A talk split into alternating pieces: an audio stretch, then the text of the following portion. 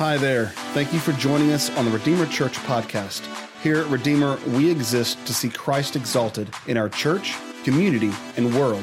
It is our mission to lead people into the presence of God, devotion to His Word, authentic fellowship with others, and discovering their ministry.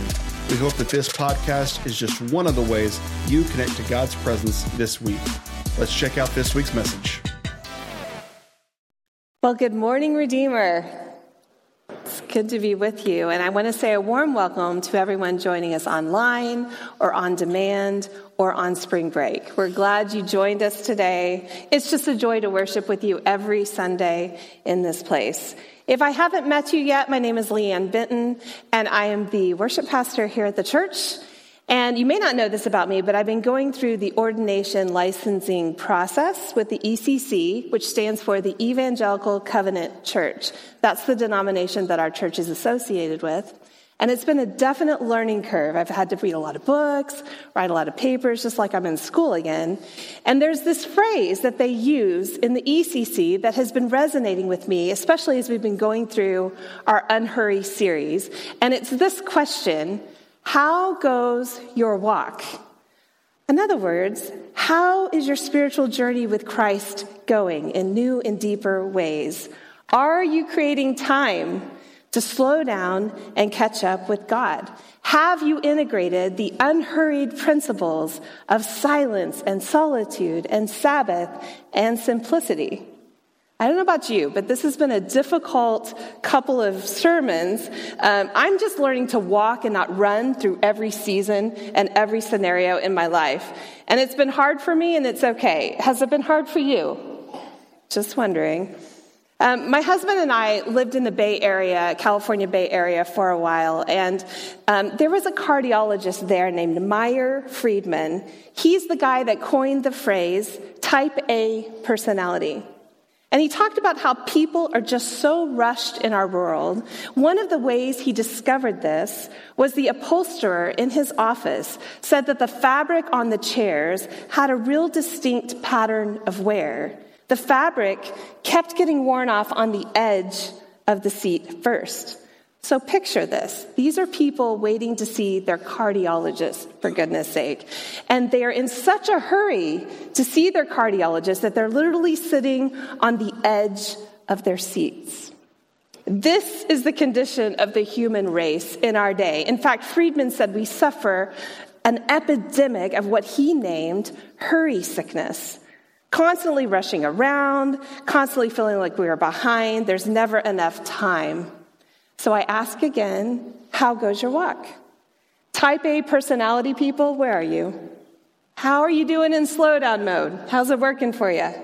Are you slowing down to catch up with God? If you missed any part of our Unhurry series, please go back into our sermon archives and listen maybe one, two, or three times. Soak it in it takes a lot of time and effort to really figure out how to integrate the new rhythms of life with Jesus, a new way of walking with Him. So I encourage you to do that and go back and listen. Last week, Pastor Adam opened our invitation sermon series sharing about the call of Jesus to come after me. In other words, a call to follow Jesus. And today we're going to look at Jesus' invitation to come to me a call to intimacy, to becoming his disciple, to find renewed rest in him. Let me read the words of Jesus and his invitation that's found in Matthew 11, verses 28 through 30. Come to me, all you who are weary and burdened, and I will give you rest. Take my yoke upon you and learn from me, for I am gentle and humble in heart, and you will find rest for your souls. For my yoke is easy and my burden is light. I've been reflecting on the last couple of years living in a pandemic. I joined the staff here at Redeemer in the middle of 2020, which was absolutely an unprecedented time. And I'd been in ministry literally my whole life. Growing up as a preacher's kid, I learned most about ministry when I was young from my mom and dad, who were sitting on the second row. You should be sitting on the front row. It's okay. I forgive you this morning. And I was kind of their apprentice of sorts. I was definitely an unpaid intern. This was before child labor laws. I literally sat at the piano bench Sunday morning, Sunday night, Wednesday night, and every service in between. The doors of our church were always open, right? Ice storms, snowstorms, tornadoes, it didn't matter. I mean, even if it was just the four of us, we were sitting in that front row waiting for church to happen. And we did that. It was a wonderful way to grow up. And through the years, I've had the opportunity of leading worship and leading in churches of all different sizes. And I have to say, all the training, all the degrees, all the experience in the world, it just doesn't prepare you for what we've been through the last two plus years. In fact, two years ago, almost to this day, my daughter and I flew home from Orlando, Florida in the middle of spring break. And why, you may ask? Because Disney World shut down the day after we arrived in the middle of spring break. So here's a picture of the Orlando airport on that Wednesday. It's a complete ghost town in Orlando. It's shocking to even see that picture. I've, I've never seen anything like it before in my life, and I hope we never see anything like that again.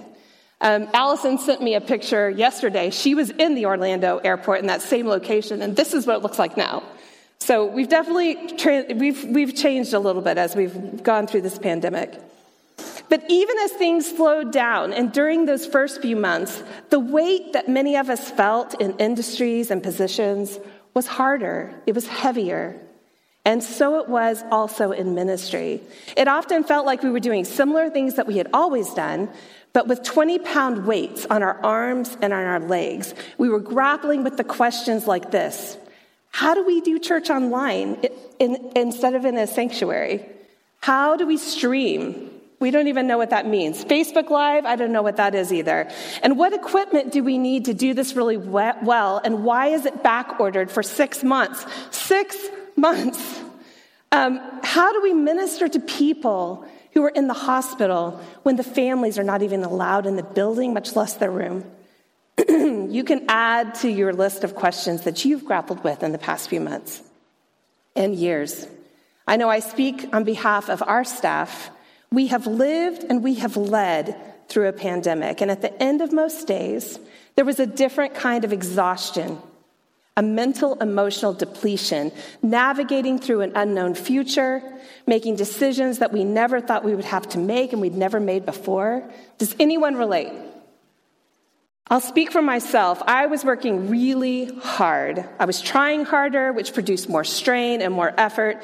And it started to feel contrived. It started to feel like I wasn't my best. I wasn't relaxed. And I certainly wasn't being creative. And here is where Jesus' invitation becomes so relevant for our lives. Please hear this.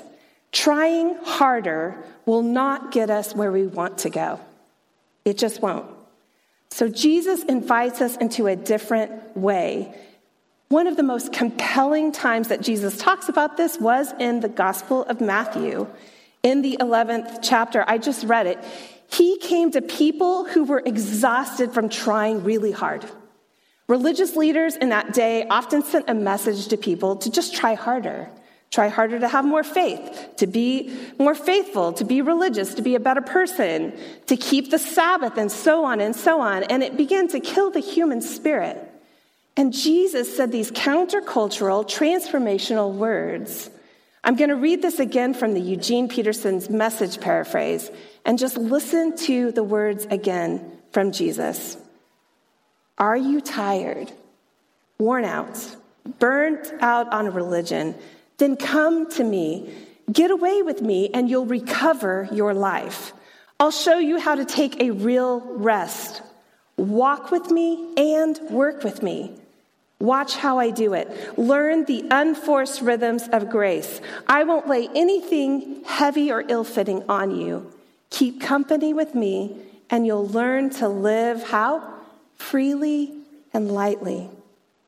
This scripture offers us an invitation in a different way of living. And I'm so thankful for that because my path, my way, is often unhealthy, it's anxious, There's not rhythms of grace in my day to day. So we need to lean into this invitation this morning. And I'm going to just share a few nuggets of truth that we can pull out of this scripture from Jesus that will hopefully change our lives for the better.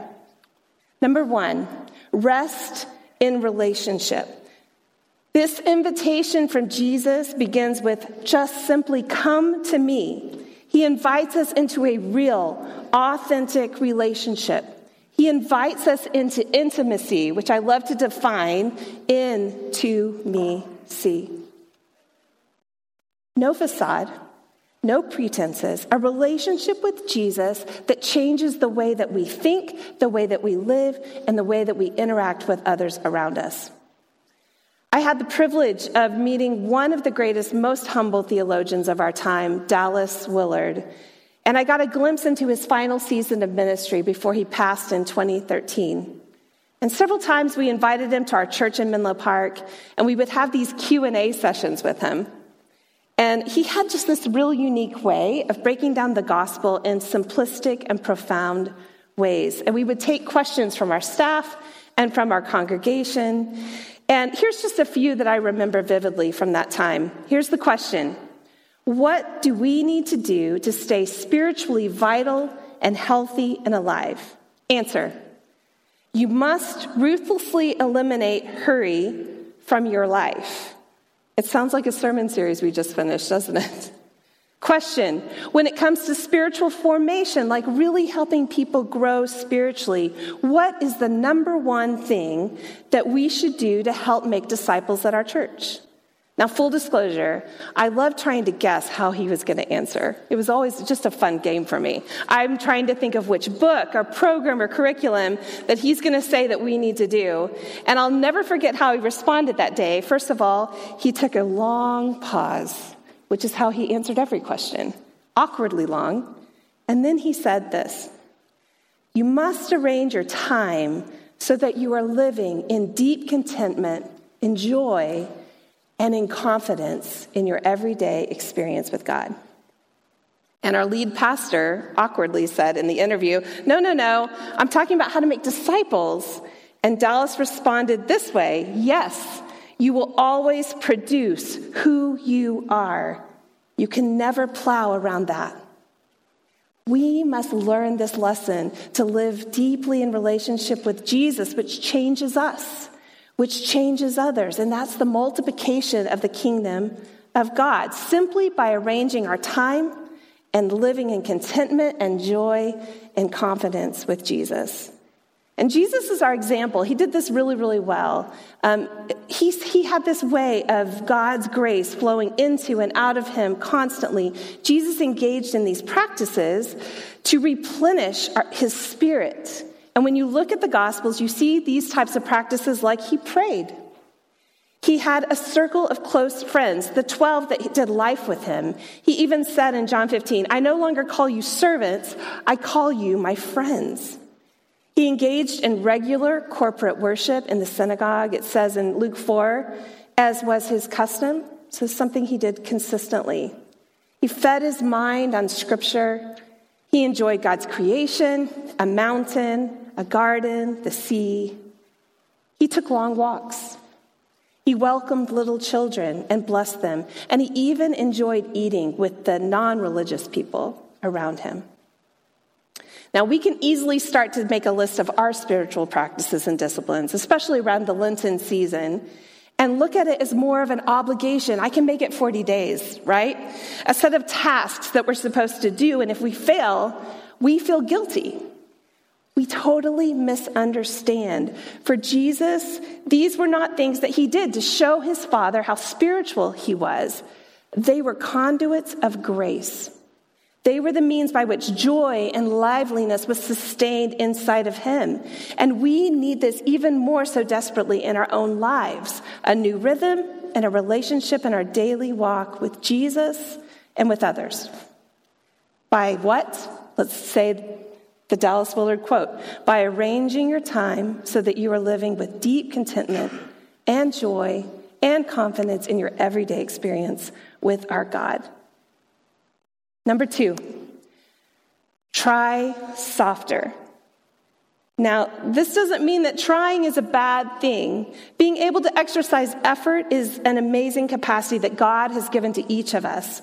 But instead of white knuckling, teeth gritting, fists clenched, struggling to be in control, perhaps we need to recognize that we could be part of the problem instead of the answer. It's been said that control is the master addiction. So instead of trying to control everything around us, it feels like that's not a good way to go forward. In fact, that's kind of how we've done ministry in the middle of a pandemic. It's been hard to control anything in our lives. What exhausts us is not the effort. What exhausts us is trying to control what we cannot. So, probably each of us can relate to a personal experience when trying harder and it finally reaches the point of diminishing returns. I'm thinking of fifth grade basketball, which I will not bore you with right now. Um, William James says, uh, well, he's a well known psychologist. He noted over a century ago that such a tr- strange thing happens when we are trying to do certain endeavors, like remembering someone's name, and you try to remember it so hard, and you try and try super hard. And the harder you try, the more frustrated you get. My husband has this game he plays. When he can't think of a word, he starts with A and he goes through the entire alphabet. And finally, he sometimes comes up with it, but it's usually when he quits, when he gives up. And then it comes when you try softer. That's a picture of the unforced rhythms of grace. Number three, take on the easy yoke. And if I could underscore this musically during this portion of my message, I would have the Eagles playing Take It Easy. So since they're not here, it'll be silence behind me. Let's read the passage one more time from the Amplified Translation. I love this version. Come to me, all who are weary and heavily burdened by religious rituals that provide no peace, and I will give you rest, refreshing your souls with salvation. Take my yoke upon you and learn from me, following me as my disciple. For I am gentle and humble in heart, and you will find rest, renewal, and blessed quiet for your souls. For my yoke is easy to bear, and my burden is light. Such amazing words. He says, if you're tired, if you labor, if you're heavy laden, come to me and I will give you rest. Take my yoke upon you. Now that's that's kind of a strange thing. We don't talk about yoke much in this day. But the yoke was a common metaphor in Judaism for the law. Yoke was an instrument of burden. It was an instrument of work. So here Jesus says another countercultural thing to his audience. If you're tired, he doesn't say, I will give you a vacation, a trip to Tahoe, maybe a spa day. No, what he says is, I will give you a way to do work. I'll give you a way. Why? Because we were made to contribute. We were made to engage with this life. That's a glorious and good thing to do, but we wear ourselves out when we try to do it only in our own strength. In Jesus' day in particular, a yoke was a word that the rabbis would often use to arrange their life around God's will and God's word. And there were all these commandments given to Israel, and they were really good things, but people had to figure it out. If you were supposed to work on the Sabbath, what constitutes work? How do you get that done? One rabbi would have this opinion, and another rabbi would have this opinion. And so that was the rabbi's yoke. Here's the thing everybody has a yoke because we all have to live. We all have to find a way to do life in this world. The question is not whether you have a yoke, the question is this whose yoke will you choose? And Jesus says this My yoke is easy. He gives you the answer. Because what he aims at is transformation from the inside, where we learn to rely not on our power, but the power of God. And it begins with surrender the easy yoke. I can't. He can. I think I'll let him. God, your will be done. In Jesus' day, carpenters were the ones who would construct a yoke, and a good carpenter would go to the farm and figure out how to make this fit really, really well. A yoke is not for one person, right? It's not for one animal. It's for two. It's for a pair of oxen. And a good carpenter would know which animal was stronger, which animal was more experienced, which one was able to bear the heavier weight. And sometimes the carpenter would even make the hole bigger for the animal so that the stronger animal could easily bear the heavier weight. Jesus is a good carpenter. He gets in the yoke with me. See, that's the thing. That's what makes his yoke easy. I can bear it. I can't, I don't have to bear it on my own, and neither do you. He bears the heaviest weight. That's why I don't have to go through this life, teeth clenched, my muscles all tensed up, striving on my own. Amazing things happen when you just relax. Say, relax. And take on his yoke. A funny story. I have a friend named Jared Anderson. He is a prolific songwriter and worship leader. We sing some of his songs here Great I Am, um, Lord, I'm Amazed by You, Hear Us from Heaven, or just to name a few. And when he was much younger and in college, um, he often would say this to me We need at least two weeks of pure boredom to be really creative, allowing your mind and soul to truly rest, and then the inspiration will come. Now, I think God really does have a sense of humor because Jared now has a wife, six kids, and at least one dog. And I'm pretty sure he hasn't had a boring day in 15 years, this boy. But amazingly, he's still writing music and he's still finding creative space and time with the easy yoke. Good news for all of us. There is sustaining grace for us in whatever season of life we may find ourselves in. Jesus uses the word easy here only one time. He didn't say his assignment for us would be easy, quite the opposite. In Matthew 10, he said, I'm sending you out like sheep among the wolves. That sounds pretty tricky to me. He didn't say the world would be easy, quite the opposite. He said, In this world, you will have what? Tribulation, you will have trouble. John 16 says that, but he didn't say our assignment was going to be easy. He didn't say the world was going to be easy, but he did say, My yoke is easy. So here's the beautiful thing Jesus is not the giver of the easy job, He's the giver of the easy yoke. Can you say that with me? Jesus is not the giver of the easy job, He's the giver of the easy yoke. Easy doesn't come from the outside. Easy comes from the inside. Easy doesn't describe the problems that we will face. It describes the strength from beyond ourselves from which we carry our problems. John Ortberg said it this way The more inward ease that I live in, the more outward hard I can handle. The more inward ease I live in, the more outward hard I can handle. That's the easy yoke. And as I was doing research for this sermon, I came across the following prayer. It's a morning prayer. It says this God, direct my thinking today so that it be divorced of self pity, dishonesty, self will, self seeking, and fear. God, inspire my thinking, decisions, and intuitions. Help me to relax and take it easy. Isn't that just what we need?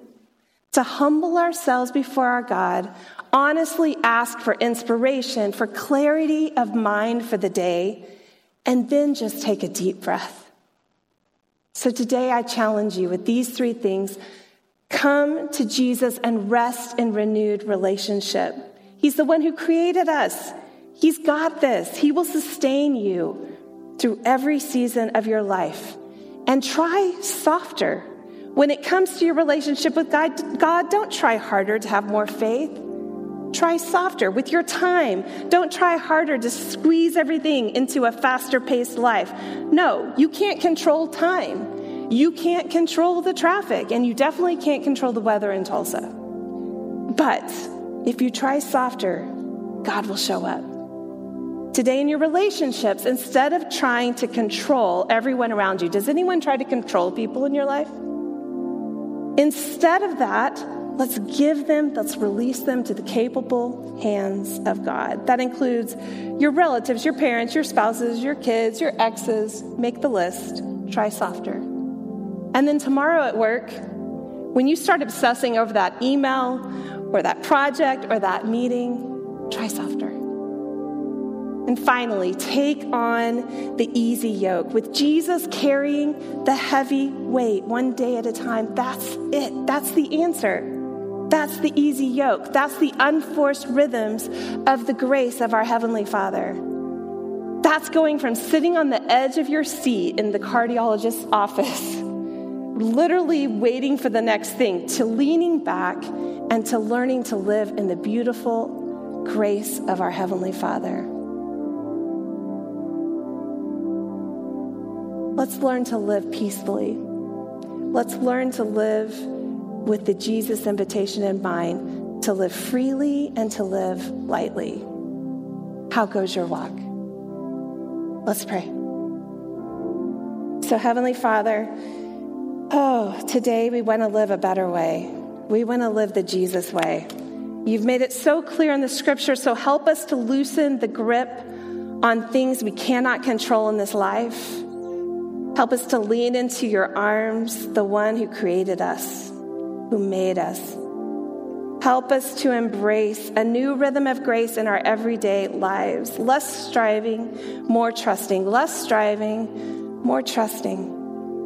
We ask for a new direction in our thinking. God, that's divorced of self pity and dishonesty and self will and fear. Instead, God, inspire our thinking, inspire our daily decisions and our intuitions. And then, first, just help us relax in you. Help us to take it easy. We'll take on the easy yoke with you carrying the heavier weight. Thank you, God, for that truth today. We ask all these things in your precious name. Amen. Once again, thank you for listening to the Redeemer Church podcast. To stay connected to all that God is doing here at Redeemer, visit our website at redeemertulsa.org or connect with us on Facebook, Instagram, and Twitter. Have a blessed week.